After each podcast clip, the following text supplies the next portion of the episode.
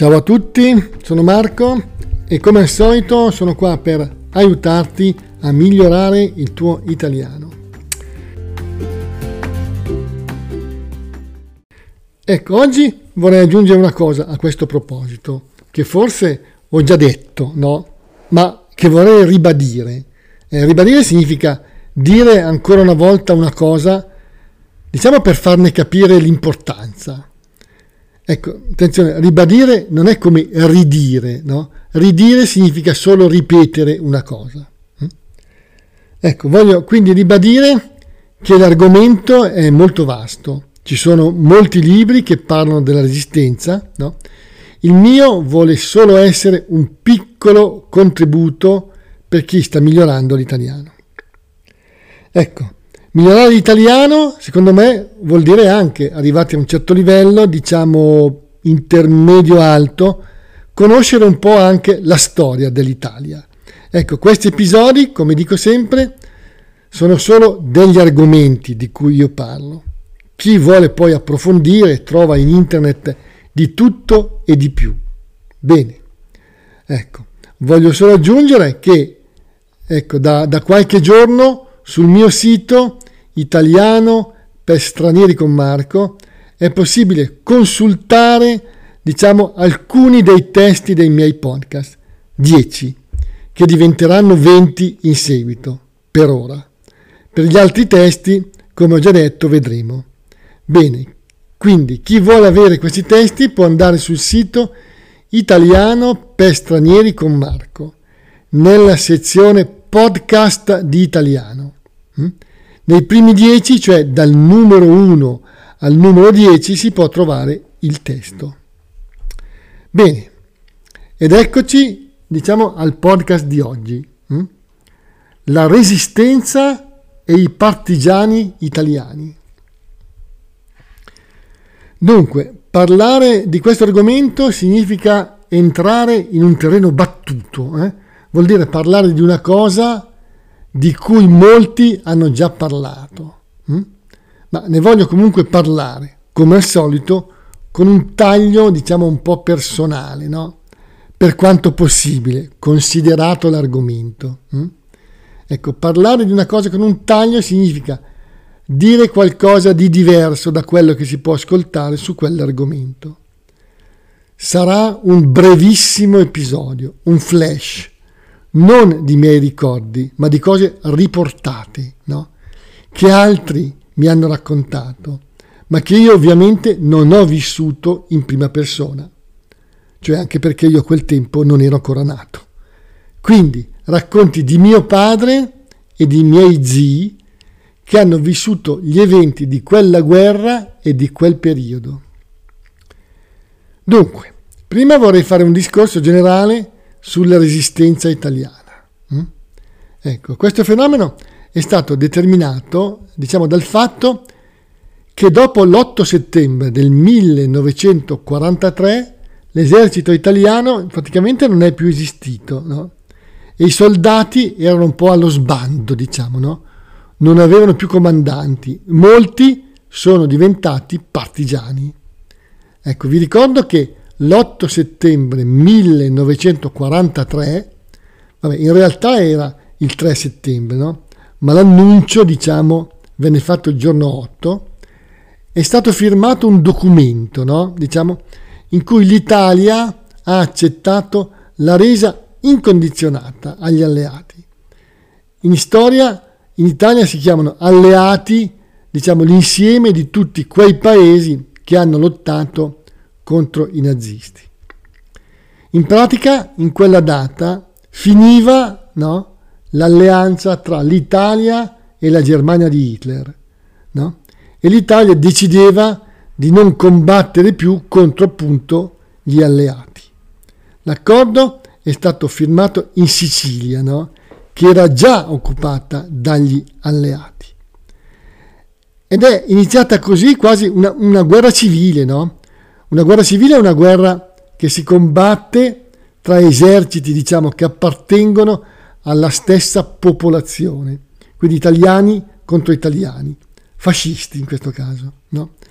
Perché ovviamente i fascisti non accettarono no, questa resa dell'Italia e i nazisti considerarono l'Italia come una nazione che aveva tradito gli accordi presi. Ecco, dopo l'8 settembre 1943 gli alleati incominciarono quella che viene chiamata la campagna d'Italia. No? In pratica gli alleati pian piano e con molte perdite di vite umane riuscirono a liberare l'Italia no? dai nazisti no? che avevano occupato il paese. Mm? Ecco. Questa specie di guerra civile durò dal 25, eh, durò fino, fino al 25 aprile 1945. Ecco, come detto si può chiamare in parte una guerra civile perché i partigiani combattevano sia contro i tedeschi che contro i fascisti, anche se in misura minore. Mm? Dunque, come detto, l'esercito italiano si è praticamente sfasciato, nel senso che l'Italia ha firmato, come detto, un armistizio con gli alleati. No? Ecco, un armistizio è un accordo per far finire i combattimenti. Mm? La parola armistizio deriva dal latino più moderno e significa fermare le armi. Mm? E infatti dopo l'8 settembre 1943 l'Italia non combatté più. Mm? E dopo quella data molti ex soldati italiani diventati partigiani, no? ma anche civili, no? hanno incominciato invece a combattere contro i nazisti presenti in Italia e hanno collaborato con gli alleati. Mm? Dunque, si calcola che i partigiani siano stati circa 130.000 e anche di più, no? in alcune giornate particolari forse anche di più. Ma come combattevano i partigiani? Dunque, si sono riuniti in squadre, no? squadre organizzate, no? e molti si sono rifugiati sulle montagne del nord Italia. Ecco, bisogna ricordare che la resistenza c'è stata soprattutto, anche se non esclusivamente, nel nord, anche perché il sud è stato liberato molto prima dai nazisti e quindi anche dai fascisti. Ad esempio la Sicilia, al momento dell'armistizio, era già stata liberata. In Sardegna i tedeschi se ne andarono quasi senza combattere. In Calabria le truppe tedesche si ritirarono velocemente. In pratica solo la Campania ebbe una vera occupazione tedesca, che durò in pratica fino al 1 ottobre 1943, quando gli alleati arrivarono e liberarono la zona. Al nord invece la situazione fu molto diversa e i partigiani si organizzarono. In pratica era gente armata no, che faceva imboscate alle truppe tedesche. Fare un'imboscata significa a volte aspettare il nemico in un certo punto e attaccarlo no, all'improvviso. Ecco, questa tattica era ovviamente no, dovuta al fatto che i partigiani non erano in grado di affrontare in una guerra aperta diciamo, frontale i tedeschi, no? Erano sì armati, ma non disponevano degli armamenti in uso ai nazisti. Erano per la gran parte le armi, i fucili, le, le pistole in uso all'esercito italiano. I partigiani collaboravano con gli alleati, davano informazioni utili su quello che facevano le truppe tedesche, ascoltavano le trasmissioni di Radio Londra, che trasmetteva per loro messaggi no? contenenti frasi no? che avevano particolari significati. No? Ecco, ne ho parlato in un podcast dedicato a Radio Londra. Mm? Bene, i partigiani, come detto, hanno combattuto molto, soprattutto nel nord Italia, anche sulle Alpi vicine alla mia città, in Lombardia. No? I partigiani erano per la maggior parte giovani sui vent'anni, no? ma, ma, non solo, eh? e avevano spesso idee politiche anche contrastanti tra di loro. C'erano comunisti, socialisti e cattolici. Ecco, questo a volte provocava anche discussioni no? all'interno dei vari gruppi. Questo però non ha impedito ai partigiani di operare, no? E, e, diciamo di danneggiare con azioni di sabotaggio, no? Ecco, il sabotaggio è un'azione che danneggia le attrezzature del nemico, no? Magari, non so, distruggendo armi, no? attrezzature militari, eccetera. All'inizio molti partigiani avevano una vita normale, diciamo, no? Di giorno e compivano azioni di notte. Poi però molti partigiani, anche della mia zona, furono costretti a nascondersi, no? a rifugiarsi in montagna, soprattutto in Val d'Ossola, eh? vicino al Lago Maggiore. Per questo nel 1944 i nazisti organizzarono una retata, no? cioè molti fascisti e tedeschi andarono in quelle valli per catturare i partigiani e purtroppo molti partigiani finirono nelle mani dei nazisti.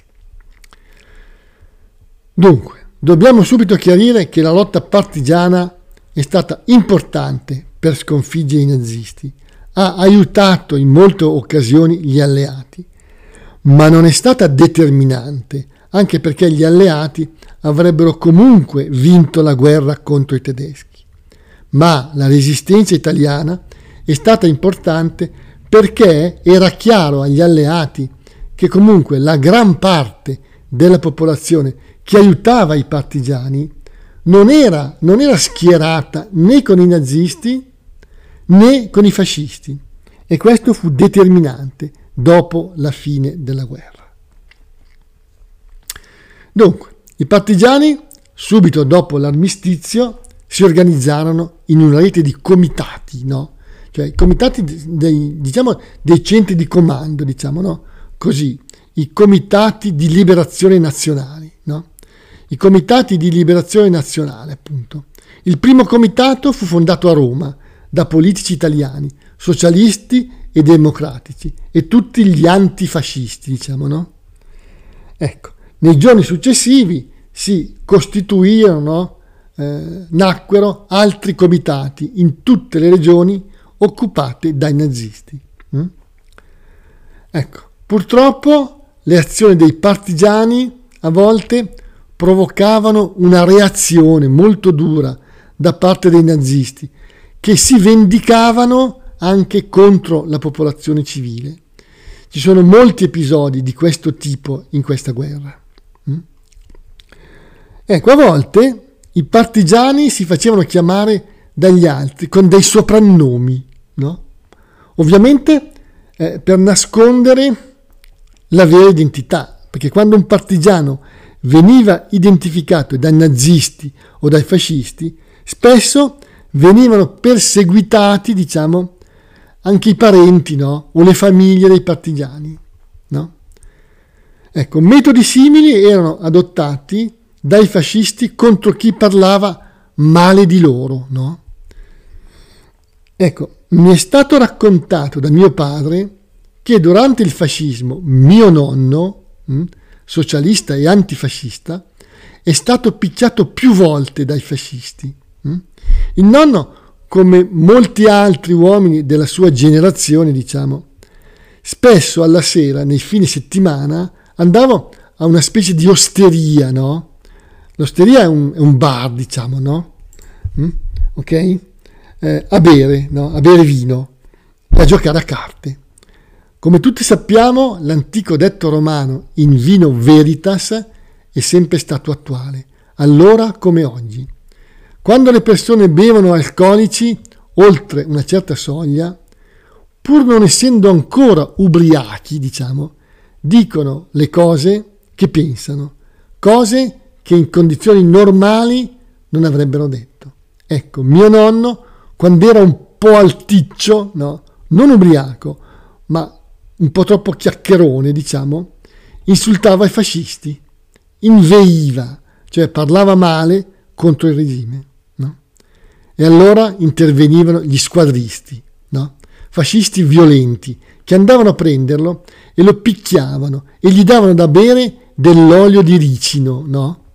una purga, un potente lassativo una specie di medicinale che aiuta ad andare di corpo, ad andare in bagno, diciamo, no? Eh, ma che a dosi eccessive fa star male, ovviamente, no?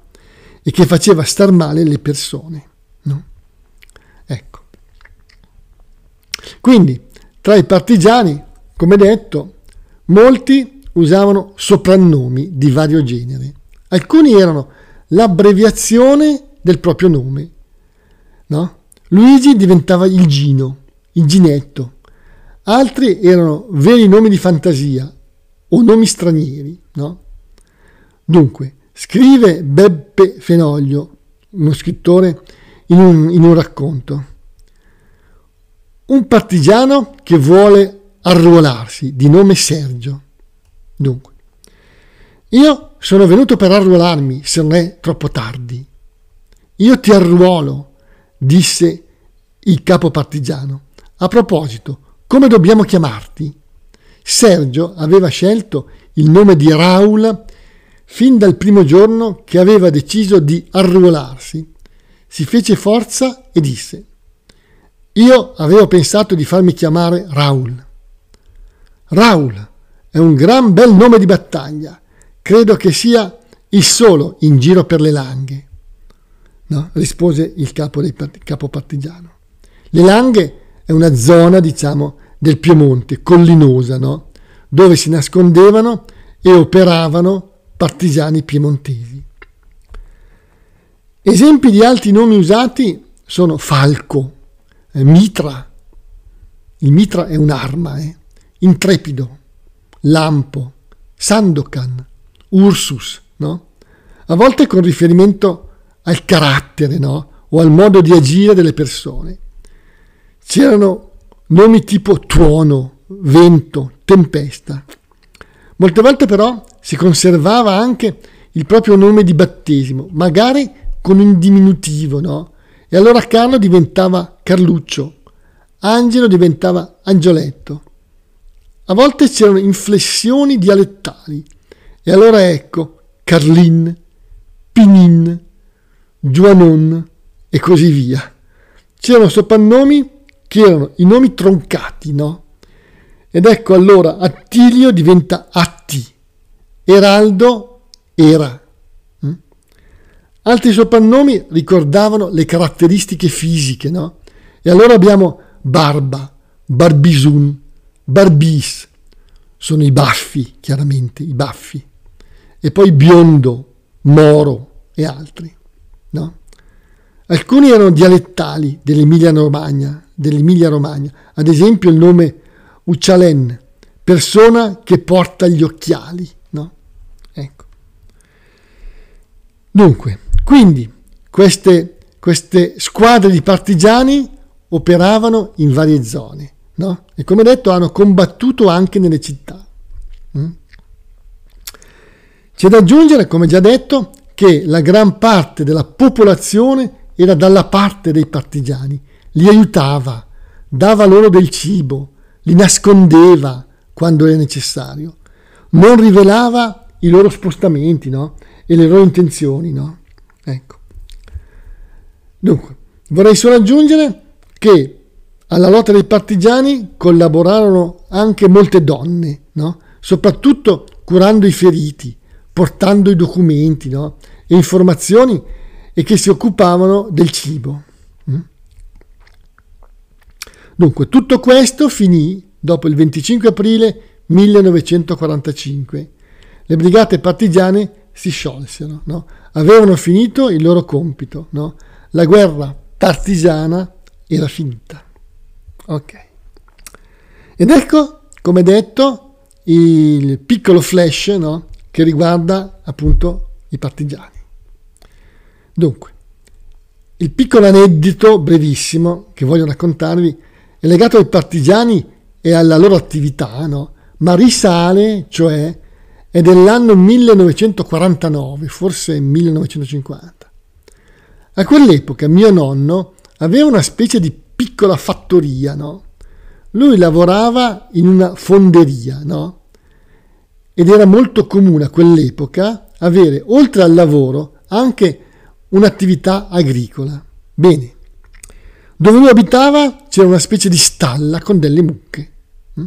Un giorno mio nonno decise di rifare e sistemare, diciamo, una parte della stalla, una specie di sottotetto dove da anni nessuno andava perché non era utilizzato.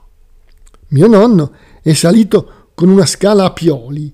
Una scala a pioli è una scala di solito alta, verticale, che non ha dei veri gradini, no? Ma solo degli appoggi per i piedi, no? Ecco, è salito nel sottotetto. Mentre sistemava il pavimento, ha trovato un grosso baule, no? Un baule, un contenitore, vecchio, un po' marcio, no? L'ha aperto e all'interno ha trovato decine di fucili, pistole, munizioni. Erano le armi dei partigiani, dei suoi figli e i miei due zii, no? che avevano partecipato alla lotta partigiana. Ma perché si trovavano lì? Dunque, dovete sapere che terminata la lotta partigiana, cioè finita la guerra, con la caduta del nazismo, in Italia c'erano in giro armi, munizioni, fucili che i partigiani avevano usato.